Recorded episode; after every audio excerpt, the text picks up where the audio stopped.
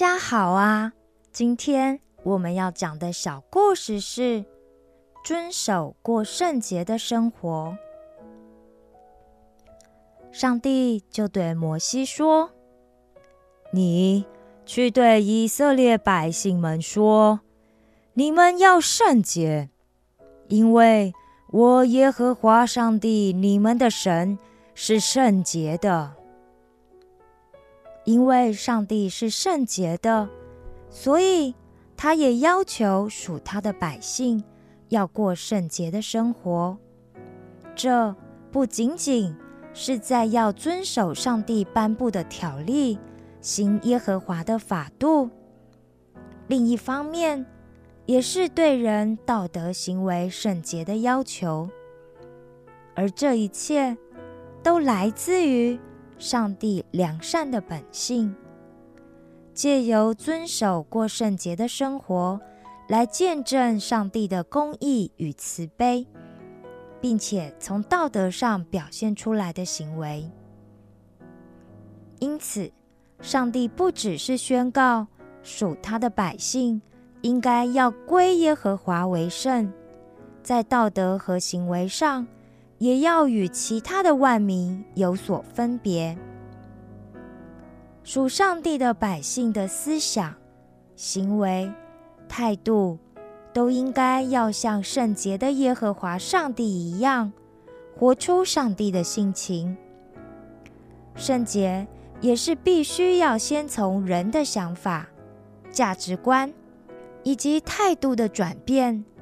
再透过生活方式的调整和改变，才能显现出来的，所以才会显得与一般想要靠自己的努力成为圣洁的人有所不同。圣洁是必须要依靠叫人与万民有分别的上帝才可能做到的，因为。上帝不仅仅是我们要圣洁的原因，也是我们可以成为圣洁的方法。上帝又跟摩西说：“告诉他们，他们应当要孝敬父母，让自己的父母可以得到尊荣，也要守安息日，因为。”我是耶和华你们的神，不可以去偏向那些虚无的假神，也不可以为自己铸造神像，因为我是耶和华你们的神。圣洁是从内心由衷的对上帝有敬畏，因为圣洁的上帝显现了人的罪恶。所以，人只有敬畏上帝，才会想要效法上帝的圣洁。而上帝的百姓，最先应该要从每天与自己息息相关的家庭生活里开始敬畏上帝，才能够真正的活出圣洁的生活。孝敬父母，是因为敬畏上帝。守安息日，也是因为敬畏上帝；不去拜假神，不为自己造偶像，也是因为敬畏上帝。不敬畏上帝的人，不会尊荣自己的父母，也会想要把安息日拿去当做赚钱娱乐的机会，然后就会偏向那些。所谓成功、财富、健康、儿女等等各种虚无的假神，最后甚至会用自己所想象的神来代替唯一的真神，也就是耶和华上帝。上帝接着又说：“你们献平安祭的时候。”要献的可蒙我的悦纳。那献祭后所得的祭肉，要在献的第一天和第二天吃。如果有剩余的，第三天就要用火烧掉，一点都不可以留。如果第三天还吃的话，那是我所憎恶的。凡吃的人必要担当他的罪孽，因为他亵渎了我耶和华的圣物，必要从民中剪除。献祭的动机要圣洁，才会得到上帝的喜悦和接纳。而上帝喜悦接纳的平安祭有两种，一种。是为了感谢而献的，另一种则是为了还愿或者是甘心献的。平安祭是以色列百姓最常见的私人献祭。如果献了平安祭，献祭者会得到祭肉，为的是要可以和祭司、家人、朋友们。一起分享这份上帝所赐的恩典。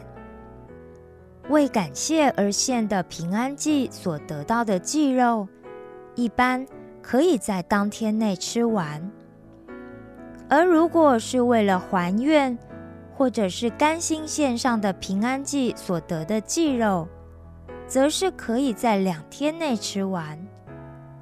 为了避免百姓们以献平安祭的名义，来满足自己的肚腹和口欲，所以上帝特别提了平安祭，要百姓们不可以亵渎耶和华的圣物，否则就是犯了罪孽。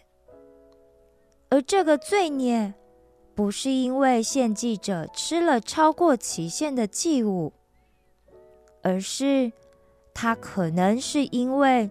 只顾着自己一家可以吃到肉，却没有和其他邻舍一起分享这平安的宴席，所以才没能在两天内吃完祭肉。由此可见，他献祭的动机并不是为了要感谢、还愿，或者是甘心献上的，只是借由献祭的名义。来满足自己想吃肉的欲望，所以这样的动机必不蒙上帝的悦纳。上帝又说：“你们在田地里收割庄稼的时候，不可以连田角落的庄稼都割尽，掉落的也不要再去捡。葡萄园里的葡萄。”也不可以完全摘完，掉落的葡萄也不要再去捡拾，要留给穷人和寄居者。这是我耶和华上帝所说的。蒙上帝悦纳的平安祭，是和邻舍一起分享的平安祭，而上帝所赐予的庄稼收成。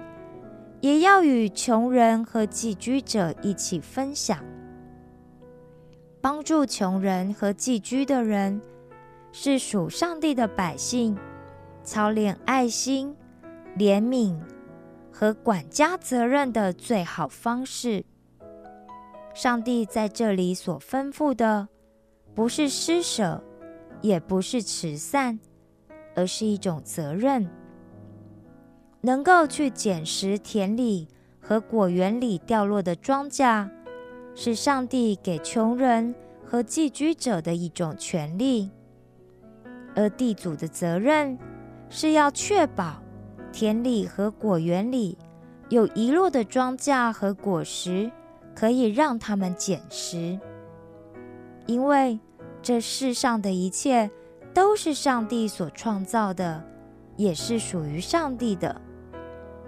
上帝的百姓虽然现在在地上拥有财产，但那是必须要负起做上帝管家的责任，按着上帝的心意，把得到的收获和恩典分享出去。